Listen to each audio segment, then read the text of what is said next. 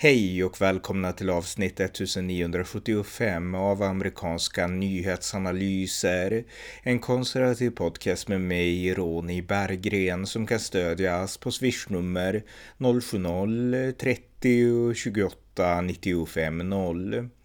Det har nu gått mer än två veckor sedan Hamas terroristattack mot Israel den 7 oktober 2023. Ett datum som har gått till historien i listan av illdåd mot staten Israel och det judiska folket. Jag förklarar här hur Israel under dessa veckor föredömligt har visat för världen att det kan hantera kriser av den allvarligaste sort. Sverige bör dra lärdomar. Varmt välkomna!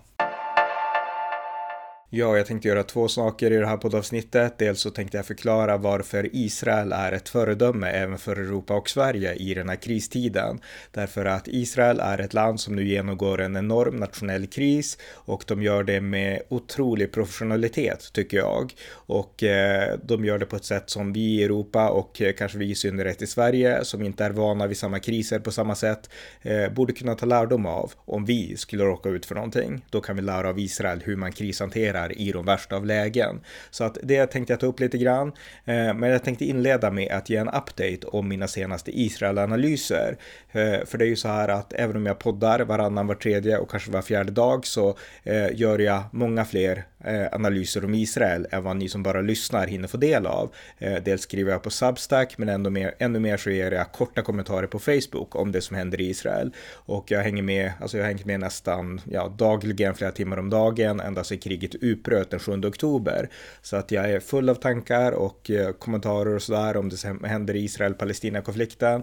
Ehm, så att jag tänkte inleda med någon slags eh, snabbmatsinformation eh, om några av mina olika egna kommentarer och tankar kring Israel-Palestina. Och det här blir ganska massivt och intensivt så att eh, ni behöver inte försöka hänga med i liksom varenda detalj utan ni får snappa upp det ni tycker är intressant och eh, ja, ta till er det eller kanske eh, lyssna eller läsa eh, något annat tips som jag ger i den här liksom, snabbmatsinformationen som jag bara kastar fram nu.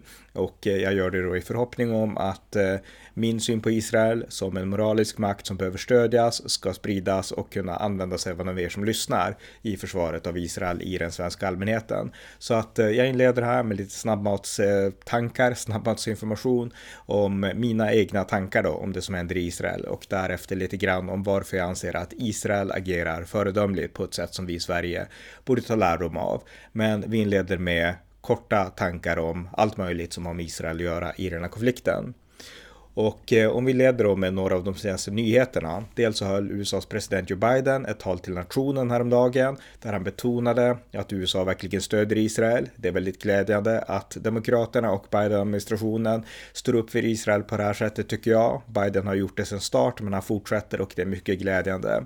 Men alla är inte glada och eh, en anställd på det amerikanska utrikesdepartementet har sagt upp sig eh, i protest mot Bidens stöd till Israel och eh, det finns också rapporter om att eh, olika palestinier och muslimer inom Biden-administrationen är störda på att judarna får all uppmärksamhet. Varför bryr sig ingen om palestinierna? Finns det också rapporter om. Därtill så har det uppstått ett, eh, en schism kan man säga mellan muslimska demokrater och Biden-administrationen där många muslimer, inte minst i ja, i norra USA, i, i Minnesota, i Michigan och så vidare, eh, anser att vi har blivit svikna av Biden och vi kommer aldrig att rösta på Biden igen, trots att de var väldigt tydliga eh, Biden-supporters i presidentvalet 2020. Och eh, några av de ledande gestalterna hos Demokraterna som kritiserar Bidens Israelstöd, det är The Squad, Ilan Omar, Rashida Tlaib och många andra. Och de hållit i demonstrationer och liknande där de då tydligt förklarar att de är arga på Biden för stödet, för stödet till Israel. Men många inom Demokraterna har nu börjat ta avstånd från The Squad, vilket visar att i USA så finns det fortfarande en tydlig bipartisansk uppbackning av Israel på ett sätt jag skulle säga inte finns här i Europa.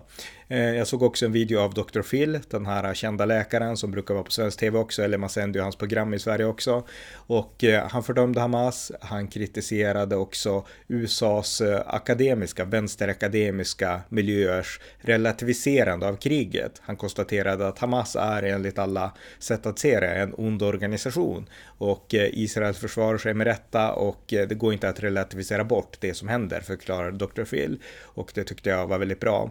Sen har det också varit pro-palestinska demonstrationer i USA som sagt och eh, somliga till och med inne på Kapitolium. Men när man följer klippen där så inser man att det här är väldigt harmlösa eh, demonstrationer. Alltså de som demonstrerar för Palestina mot Israel i USA, det är den unga medelklassvänstern som vänster såg ut i Sverige för 25 år sedan. Alltså helt vanliga ungdomar som pluggar på universitet. Och eh, det gör att de är rätt harmlösa för att de skriker och skränar, men de är inte islamister. Medan demonstrationerna i Sverige, då skanderas islamistiska slagord och det är egentligen, det är inte vänster längre som protesterar i Sverige mot Israel, utan det är eh, människor från Mellanöstern, eh, muslimer och islamister islamister. Det är de som protesterar mot Israel i Sverige, så att vänstern fyller bara en liten, liten roll. Medan i USA så är man kvar ungefär där Sverige var för 25 år sedan, så att jag tycker att det är rätt intressant. Eh, några uppdateringar då om Israels hantering av det pågående kriget mot Hamas. Dels har Israel också slagit till mot Hezbollah i södra Libanon och eh, man avvaktar med en markinvasion av Gaza och eh, sannolikt så gör man det därför att man vill veta vad Hezbollah ska göra. Eh, Hamas är alltså en terroristorganisation som har blivit beväpnad av Iran, men Hezbollah i södra Libanon, det är en regelrätt armé. Och eh, skulle det bli ett tvåfrontskrig och kanske till och med ett trefrontskrig om palestinierna på Västbanken skulle göra uppror, då skulle eh, Israel hamna i en mycket besvärlig situation. Så att eh, Israel försöker nu eh, tänka och fundera, vad ska man göra, vad är bäst? Och eh, förmodligen också få USAs tydliga uppbackning att om Hezbollah slår till mot Israel så går USA in och skyddar Israel. Så att eh, det är lite av läget där.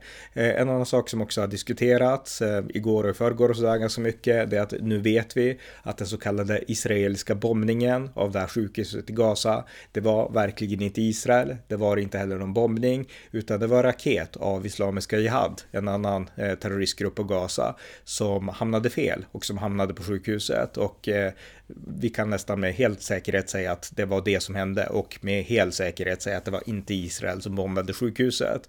Men trots det så fanns det många tidningsrubriker eh, i hela världen, i USA och i Sverige och eh, kända politiker, Magdalena Andersson och andra som lade skulden på Israel initialt och gjorde det väldigt förhastat. Och det finns ju ett namn när man gör så och det är fake news. Men jag är glad att det blev faktacheckat åt det här hållet också den här gången.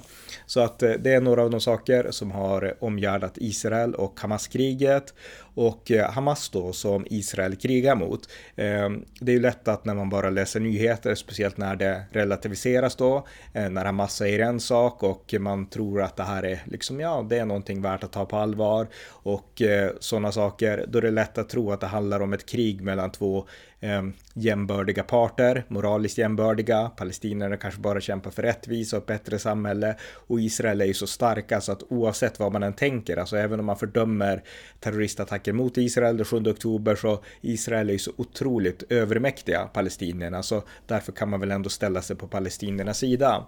Men det som gör det glasklart att man som västerlänning inte kan det, det är att det här kriget som palestinierna driver, det anförs totalt av Hamas och Hamas är en terroriströrelse. Och eh, vi måste verkligen börja inse i väst att när Benjamin Netanyahu, när israeliska politiker, när Joe Biden, när Anthony Blinken och andra jämför eh, Hamas med Isis och Al-Qaida så är det en jämförelse som är helt korrekt. Och det gör att man Eh, man kan inte stå på den andra sidan Israels därför att på den andra sidan så finns eh, Hamas, Al-Qaida, Isis ungefär. Och eh, en sak som verkligen styrker det, det är Hamas grundardokument från 1988. Det var ju så här att Hamas grundades i samband med den palestinska intifadan 1988 då var det så att eh, det utbröt en intifada eh, på Gaza och Västbanken mot Israel. Och eh, den drevs i mångt och mycket av de här mer marxistiska grupperna, PLO och så, som fanns på 80-talet, 70-talet, 60-talet och så vidare. Och som protesterade mot det man menade var ockupationen.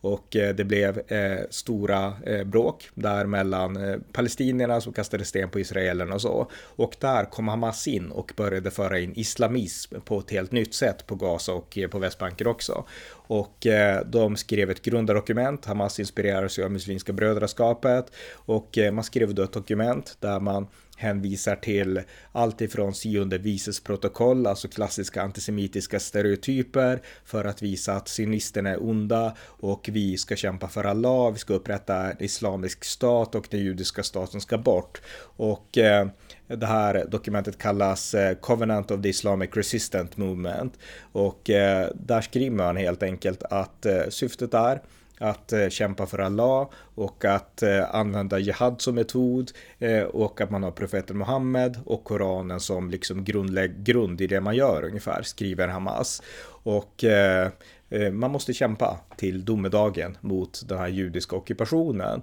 Och liksom Hail to Jihad skriver man, Hail to Jihad skriver man i det här dokumentet.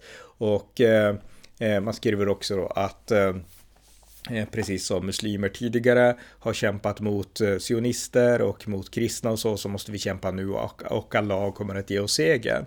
Så att det här är i mångt och mycket liksom den palestinska versionen av Hitlers Mein Kampf, alltså en total kamp mot judarna utifrån antisemitiska föreställningar och därtill utifrån den här herrefolksideologin som säger att islam ska dominera och att judarna står i vägen för det. Så att läser man Hamas grundardokument från 1988 då råder inga tvivel om att eh, det här är en totalitär islamistisk terroriströrelse och bara det i sig visar tydligt att man kan inte på något sätt stå på Hamas sida och det går inte nog att betona att det är Hamas som driver det här kriget och eh, de som hejar på de palestinska palestinierna nu, de hejar på Hamas och de hejar på Hamas redan innan alltså Israel gjorde sitt motanfall. Det är viktigt att komma ihåg det. Palestinier, muslimer över hela världen, de jublade när Hamas utförde attacken mot Israel den 7 oktober. Så att eh, det, är liksom, det finns en uppbackning på Gaza för Hamas. Det är väldigt viktigt att förstå det. Och Hamas är en terroriströrelse. Så att eh, ja, det är en av de här tankarna som jag tycker kan vara värt att ta notis om och som man kan ha i bakgrunden. Och eh, Hamas mål är helt enkelt att utplåna Israel totalt. Och om det är målet, då kan man liksom inte kompromissa. Eh, utan då måste man gå emot en sån rörelse. Och i synnerhet när den rörelsen använder inte bara ord utan i praktiken gör det de kan för att förinta judar. Och jag läste nu att det har kommit ut en, eh, IDF har hittat en USB-sticka på en Hamas-soldat som visar att de hade instruktionsboken från Al-Qaida som de inspirerades av, där det uttryckligen står eh, att man ska använda kemiska vapen och halshugga bebisar för att verkligen ja, sätta skräck i fienden ungefär. Så att Hamas är verkligen Isis al-Qaida, det är inte en överdriven parallell, utan det är vi i väst som har blivit förförda och bortlockade och borttrollade att tro någonting annat. Men Hamas är Isis och al-Qaida, det är precis som Israel och USA säger, skulle jag vilja säga då. Så att, eh, ja, det var lite om det. Eh, om vi går vidare då till Sverige, det har hänt väldigt mycket här också. Och eh, ja, en av de sakerna som har hänt i Sverige det är att det har startat, startats ett kändisupprop för att efterlysa vapenstillestånd på Gaza. Och det här eh, kändisuppropet är initierat av en organisation som heter Artists for Palestine. Tror att det har något slags, om det är brittiskt eller i alla fall utländskt ursprung. Men hur som helst, 600 svenska kändisar har skrivit under på det här. Och eh, de skriver då Gaza är redan till stor del befolkat av flyktingar och barn till flyktingar. Nu bombarderas dessa flyktingar från alla håll. Eh, de fråntas sina rättigheter och kallas av den israeliska regeringen för human animals. Denna avhumanisering har gjort dem till ett folk som det går att göra nästan vad som helst mot. Så står det alltså i det här eh, uppropet som 600 svenska kändisar har skrivit under. Och det här är total vänsterpropaganda. Eh, dels så kan man diskutera flyktingfrågan, alltså de som bor på Gaza är inte flyktingar, även om FNs palestinska organ menar att de är och håller ett liv i tanken att de skulle vara det, så är de inte det. De har bott där i generationer, de har inte flytt eh, och eh, det kan man diskutera i detalj kanske en annan gång då. Men framförallt här då när man menar att den israeliska regeringen kallar eh, palestinier för human animals, alltså på svenska skulle vi säga inte djur utan odjur eh, det var någonting som sades eh, utifrån att, eh, alltså man menade inte alla palestinier, utan utifrån att de här terroristerna har attackerat oskyldiga civila, män, barn, kvinnor, eh, judar eh, och eh, halshuggit dem, bränt bränt dem levande och gjort massa saker. Så jag menar, självklart så ska man kunna kalla dem för odjur, för de är odjur. Och eh, om det är någon som har avhumaniserat här så är det inte Israel som avhumaniserar palestinier, det gör inte Israel, utan det är palestinierna, det är Hamas men också palestinier i allmänhet och muslimer i hela världen som har avhumaniserat judar och avhumaniserat Israel. Det kan vi se i demonstrationerna som hållits runt om i världen. Så att det här är ett eh, totalt hjärndött kändisupprop i Sverige och det är så typiskt Sverige att ansluta sig till sådana här drev utan att tänka igenom. Eh, en annan person som också av de svenska kändisarna har anslutit sig till den här rörelsen på ett eller annat sätt det är Greta Thunberg. Hon la ut en tweet på X där hon höll upp en skylt där det stod Stand with Gaza, stod det. Och hon fick kritik då därför att eh, Ja, dels för texten i sig men också för att hon i bakgrunden hade en, Eh, en leksak som föreställde en bläckfisk. Och eh, bläckfiskar brukar ju finnas som en del av de här antisemitiska konspirationsteorierna och det blev en grej av det på nätet och så. Jag tror inte att Greta Thunberg hade den intentionen alls utan eh, jag vill kritisera henne mest för texten Stand with Gaza, vilket visar att hon har inte heller koll på den här konflikten. Och eh, det har också uppfattats i Israel och Israels utbildningsdepartement. De har meddelat att de kommer att stryka Greta Thunberg som ett föredömligt ungdomligt exempel från sin läroplan på grund av den här då Gaza-tweeten och det tycker jag ändå är mycket välkommet. Eh, en annan sak som jag tänkte kommentera det är att Kristdemokraternas partiledare Ebba Busch som är en djup Israelvän i grund och botten som jag tycker bra om. Hon skrev en sak på Instagram som jag ändå vill kommentera och hon skrev då om eh, stridigheterna mellan Hamas och Israel och där skrev hon då att eh, förlusten av ett människoliv får aldrig relativiseras. Varken judar eller palestinier får avhumaniseras. Sorgen hos en palestinsk mamma är lika stor som hos en israelisk pappa, skrev Ebba Busch. Och eh, jag skulle säga att eh, rent sakligt så är det där såklart helt korrekt. Jag menar, man får inte avhumanisera vare sig judar eller palestinier. Men hon missar liksom pengarna här. Eh, judar, israeler avhumaniserar inte palestinier. Utan det är palestinierna, eh, Hamas i synnerhet, men många palestinier och muslimer runt om i världen som avhumaniserar judar. Det är där problemet ligger. Och när det gäller sorgen hos en palestinsk mamma, att den är lika stor som hos en israelisk pappa, det är såklart en allmänmänsklig reflektion. I grund och botten är det så. Men problemet i den här konflikten, det är att palestinierna använder barn som soldater. De är beredda att offra sina egna barn och det gäller även palestinska mödrar. Det finns otaliga klipp, vilket alla som har följt den här konflikten länge vet, på just palestinska mödrar som jublar när deras små barn har blivit självmordsbombare eller dödats av israeliska soldater. De jublar och säger att barnen är i paradiset och eh, exemplen på när sånt här har lyfts fram som någonting gott i den palestinska propagandan, den är omfattande. Så att det går verkligen att fråga sig, är sorgen lika stor? För om sorgen hade varit lika stor hos en palestinsk mamma som hos en israelisk pappa, skulle då palestinierna, många av deras mammor, skicka ut sina barn i jihad och jubla när de dör? Alltså, jag anser att en stor del av liksom kärnan i den här konflikten, det är palestiniernas eh, ovärdiga och icke-västerländska syn på barn. Och eh, det gör att även om en sån här text kan låta vettig och sund och balanserad i en västerländsk text så, jag menar i konflikten där i Palestina så är liksom synen på barn, det är liksom en, en avgörande punkt i skillnaden mellan palestinsk mentalitet och israelisk mentalitet. Så att eh, eh ja, jag tycker att även om Bush är en eh, Israelvän så tyckte ändå att det var värt att kommentera det. Alltså, det, e- en av de här sakerna vi måste fortsätta påpeka det är att palestinierna avhumaniserar sina egna barn. Det är ett problem.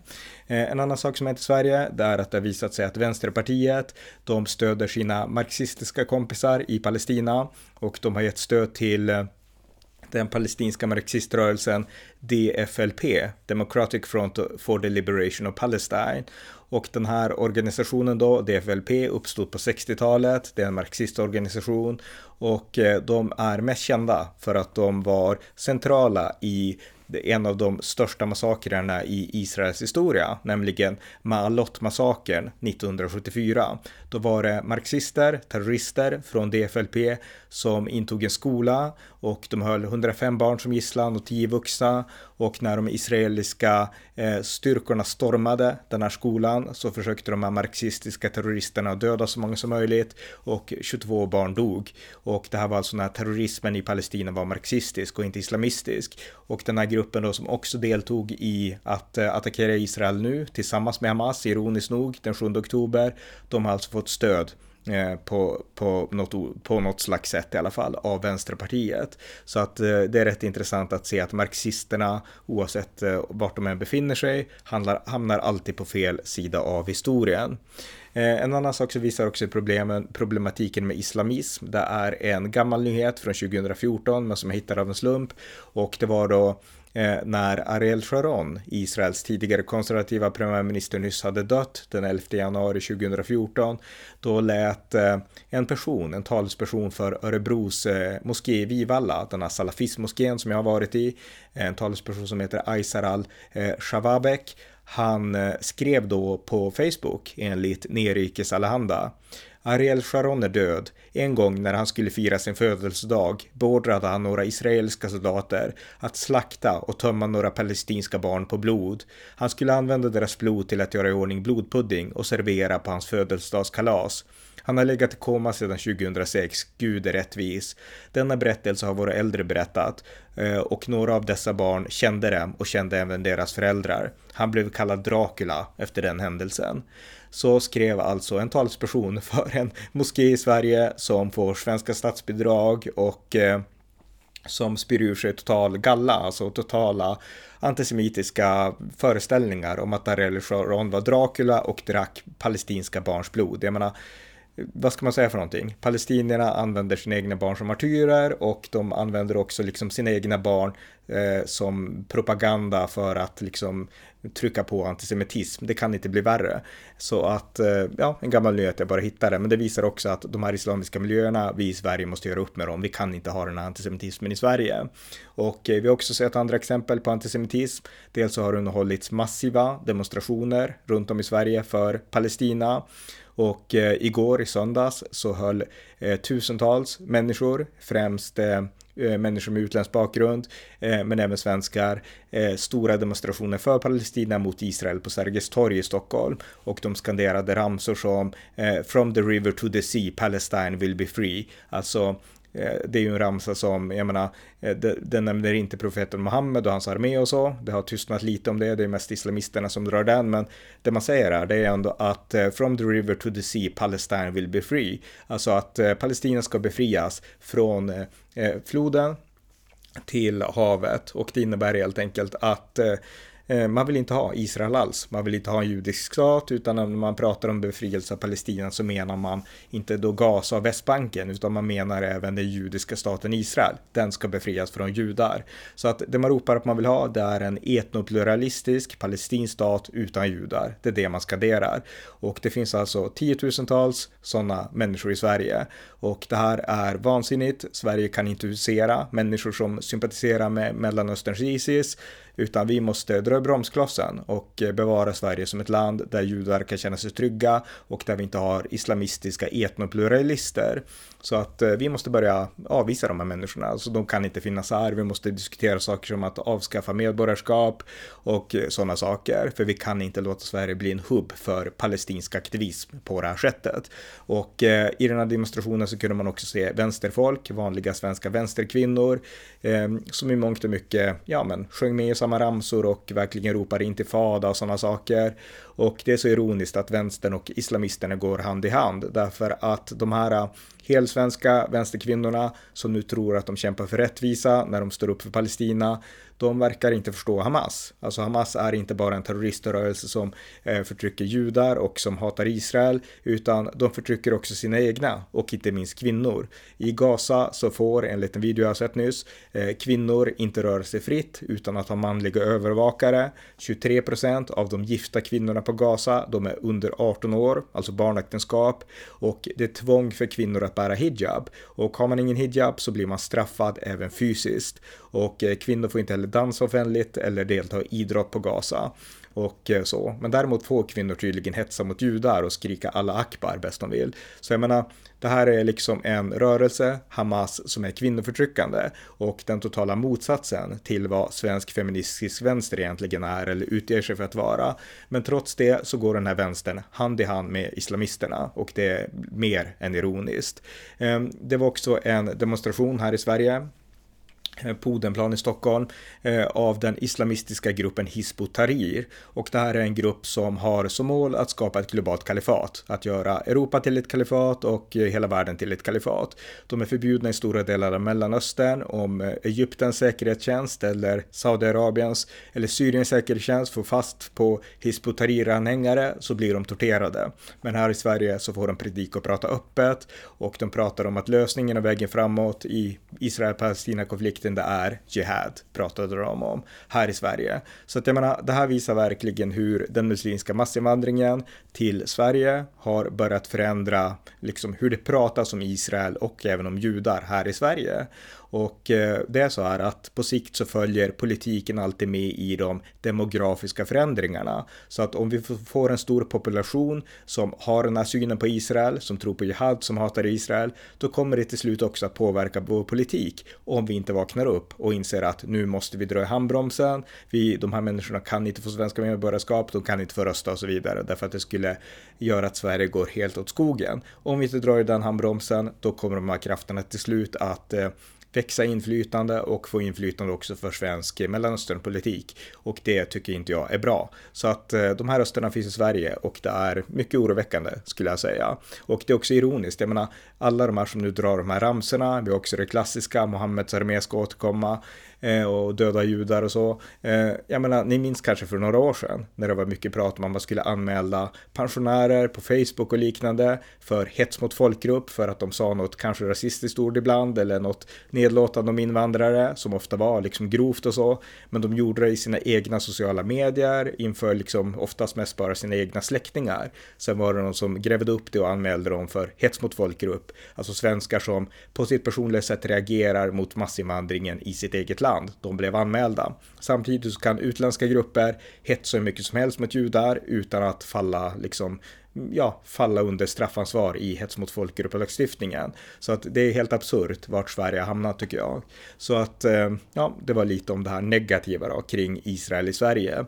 Men jag skulle också vilja lyfta fram några av de pro-israeliska rösterna som också finns i Sverige. Och det finns ju en lång lista på sådana, men jag tänkte bara nämna några som jag har eh, stött på eller uppmärksammat eller som har gjort saker på senare tid. Och dels så såg jag en intervju på Världen idag, den här kristna tidningens eh, eh, programkanal Hotspot på YouTube. Och eh, där intervjuas den eh, Eh, tidigare SVT-reportern Bengt G. Nilsson. Och han har skrivit boken Israel och hennes fiender. Och det som är så intressant med Bengt G. Nilsson det är att eh, jag har nu inte läst boken men jag har sett intervjun och läst eh, alltså tidningsintervjuer med honom på, på internet. Men det intressanta med honom med Bengt G. Nilsson det är att han kom till Israel första gången 1972 och med tiden så fick han den här klassiska vänstersynen som man har i Sverige på Israel. Alltså han var kritisk till Israel och eh, ja, tyckte att Israel gjorde fel i Israel-Palestina-konflikten. Men med tiden, när han umgicks med palestinier, han intervjuade bland annat Yasser Arafat och eh, fick en inblick i den palestinska världen, så insåg han att målet som man har, oavsett hur man pratar, det är att förinta Israel. Så att man kan inte vara på palestiniernas sida, man måste stå på Israels sida. Så att eh, jätteintressant person den här personen och jag ska läsa Benke Nilssons bok Israel och hennes fiender, men bara ett tips där. Eh, en annan person som jag också har fått uppmärksamhet på de här senaste veckorna, det är den, eh, ja, vad kan man kalla honom, den judiske podd poddaren, debattören, komikern Aron Flam. Och eh, han har gått ut tydligt i försvar för Israel tagit ton mot eh, eh, biased, eh, alltså vinklad svensk media och eh, verkligen försvarat Israel rakryggat och det tycker jag är jättebra. Jag har inte alltid varit någon superfan av Aron Flams stil. Jag tycker han är för konfrontativ och aggressiv för min smak och eh, allt det här med liksom socialism och ondska lite för kategoriskt för mig. Men här så passar hans personlighet och stil helt perfekt därför att här det är helt rätt att försvara Israel och det är helt rätt att liksom konfrontera de lögner som kommer från svensk media och så vidare så att eh, jag har verkligen de här dagarna börjat uppskatta Aron Flam och hans genuina rakryggade försvar för Israel. Så att, eh, och han intervjuas också bara häromdagen på eh, Världen Idags YouTube-kanal Hotspot kan sägas. Så att ni som vill kan se Aron Flam där också. Eh, en annan person som jag brukar intervjua i den här podden, det är terroristexperten Magnus Norell och han skrev en mycket intressant och viktig text i Expressen häromdagen, en debatt, debatttext om hur allvarligt det är att eh, Sveriges muslimska organisationer inte har fördömt Hamas. Alltså, de har inte fördömt det här terrordådet mot Israel den 7 oktober och eh, det är av största allvar och det säger väldigt mycket att de eh, muslimska organisationerna i Sverige inte fördömer Hamas. Och det visar då, säger jag då, att, att de här organisationerna, de är inte här för att integreras, utan de är här för att bygga islamiska parallellsamhällen. Så att det var några av de här senaste sakerna som jag har läst, läst, sett eller ja, på något sätt kommenterat som rör det här Israel-Hamas-kriget. Så att om vi nu går vidare till det jag tänkte prata huvudsakligen om, men som jag tror bör bli ett lite kortare stycke, nämligen på vilket sätt Israel så är så otroligt föredömliga eh, och varför vi i Sverige bör ta lärdom av det. Så att jag går över till det nu. Ja, som sagt, Israel har utsatts för den värsta terroristattacken i hela staten Israels historia den 7 oktober nu i år. Och eh, det har verkligen väckt krismedvetandet hos eh, israeler och hos israeliska judar och kanske hos judar i hela världen. Och eh, Israel har verkligen visat att man kan hantera krisen. Den 7 oktober då blev det ett bakslag för Israel att eh, terroristattacken kunde äga rum. Men dagen efter så hade egentligen allt förändrats. Israel började mobilisera inom 48 timmar 300 000 personer, alltså en massiv mobilisering så här eh, djupt imponerande. Och eh, den politiska ledningen, de startade en krigsregering. Jag vet inte exakt vilka som ingår, men eh, Benjamin Netanyahu, han lyckades samla alla från alla kanter egentligen att, eh, att stödja, inte honom, utan stödja landet och stå enade i den här krisen på ett djupt imponerande sätt. Alltså man drog inte knivar mot varandra och sa att det här är ditt fel och det här är ditt fel och sådär. Den diskussionen kommer säkert att komma, men här och nu så insåg Israel att vi är i en kris och vi måste stå upp tillsammans. Därför att här har vi Hamas som hatar oss, som inte bryr sig om vilka politiska partier vi tillhör, inte bryr sig om om vi är sekulära eller ortodoxa judar, utan de vill förinta oss judar och vi som judar och israeler måste stå upp gemensamt. Och det har Israel gjort och deras politiker och företrädare gjort extremt föredömligt. Um, Benjamin Netanyahu, han har lett med styrka efter den här attacken och jag personligen är ju en stor fan av Benjamin Netanyahu då. Men det jag vill betona här är att även hans eh, politiska kritiker har agerat otroligt föredömligt. Och eh, jag såg en intervju med oppositionspolitikern då, Yair Lapid, en av Benjamin Netanyahus främsta motståndare. Men när han intervjuades på internationell media, Yair Lapid, då sa han att eh, ja, när det här avslutas, det här kriget, då kommer det inte att finnas något Hamas i Gaza längre. Och eh, han har också sagt att han är, eh, ja, han liksom, han tänker inte prata skit om Benjamin Netanyahu inför internationell media. Och han är inte alls intresserad av politik just nu, för nu är Israel i krig och eh, ja, då är det liksom det som det handlar om. Det handlar inte om politik, förklarade Jay Lapid. Och det tyckte jag var djupt imponerande. Att, eh, jag menar, så agerar riktiga ledare i riktiga krig. Så att han visar verkligen att han har karaktär, Yair Lapid, även om han står på helt motsatt sida än Benjamin Netanyahu. När det blir en kris i Israel så står han upp för nationen och sätter nationen före politiken. Djupt imponerande.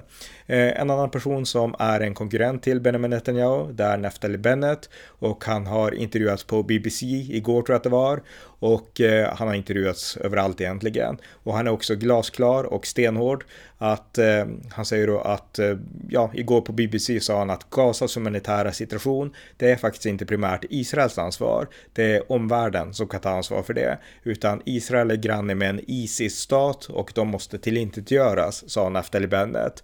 Och han förklarade också vad som stod på spel, att det är mycket mer än Israel och han nämnde då eh, de här svenskarna som dog och mördades av en jihadist i Bryssel, att eh, Europa står på tur och eh, se vad som händer på fotbollsarenan i Bryssel, sa Naftali Bennett.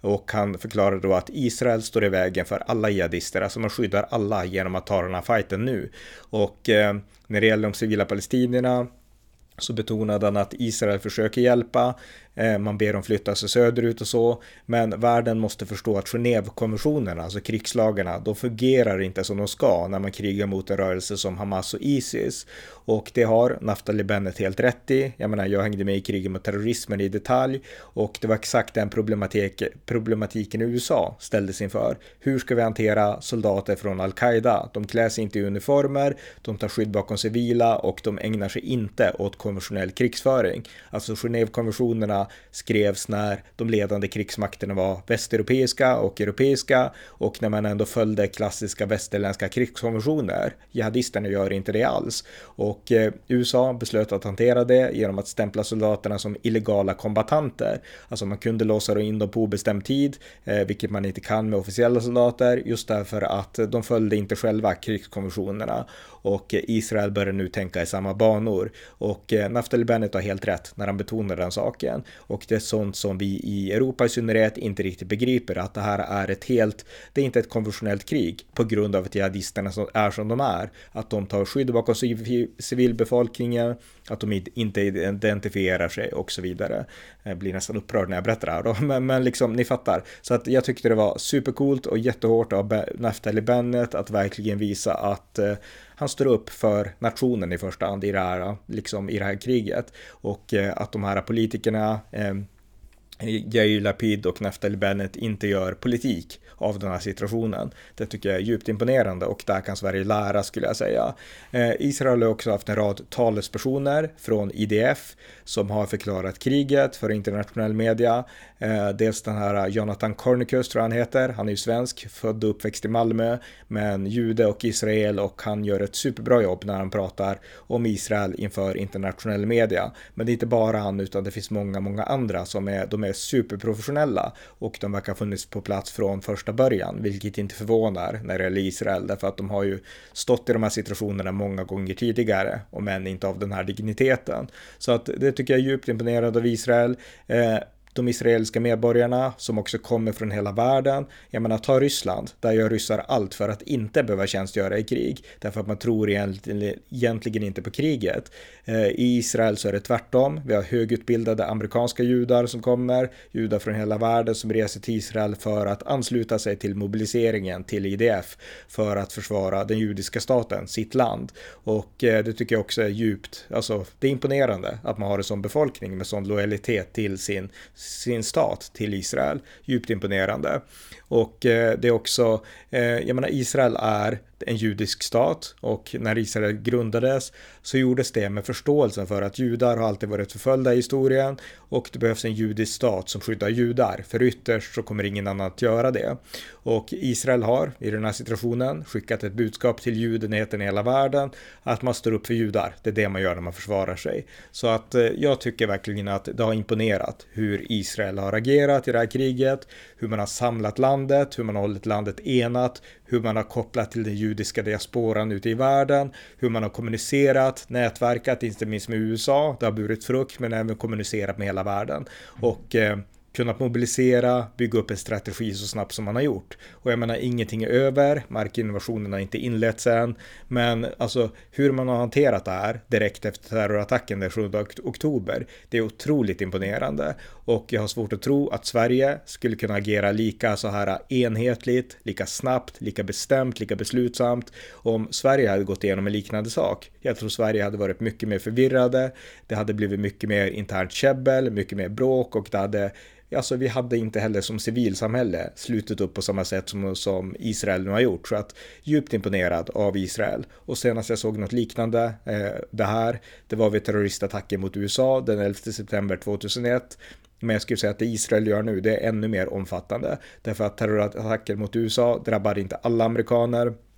Medan alla israeler egentligen på ett eller annat sätt är påverkade. Och det har skapat en enhet och en samling och eh, ja, en imponerande liksom gemenskap som, som Israel och eh, eh, ja, även judar i hela världen visar i den här stunden. Så att djupt imponerande och det borde också inspirera Sverige. Alltså att vi borde dra lärdomar av Israel över hur vi som nation och som land och som folk ska agera om vi hamnar i en liknande kris. Så att eh, det blir mitt slut här och eh, ja, det vart inte så mycket, men jag vill bara säga det att jag är väldigt imponerad av eh, hur föredömligt Israel visat enhet och styrka i den här och även eftertänksamhet i den här eh, enorma krisen och i de här krigstiderna. Så att jag avslutar den här podden med det. Tack för att ni har lyssnat på amerikanska nyhetsanalyser, en podcast som kan stödjas på swishnummer 070-30 28 95 0 eller via hemsidan på Paypal, Patreon eller bankkonto. Skänk också gärna en donation till valfri Ukraina-hjälp eller Israelinsamling. Tack igen för att ni har lyssnat. thank you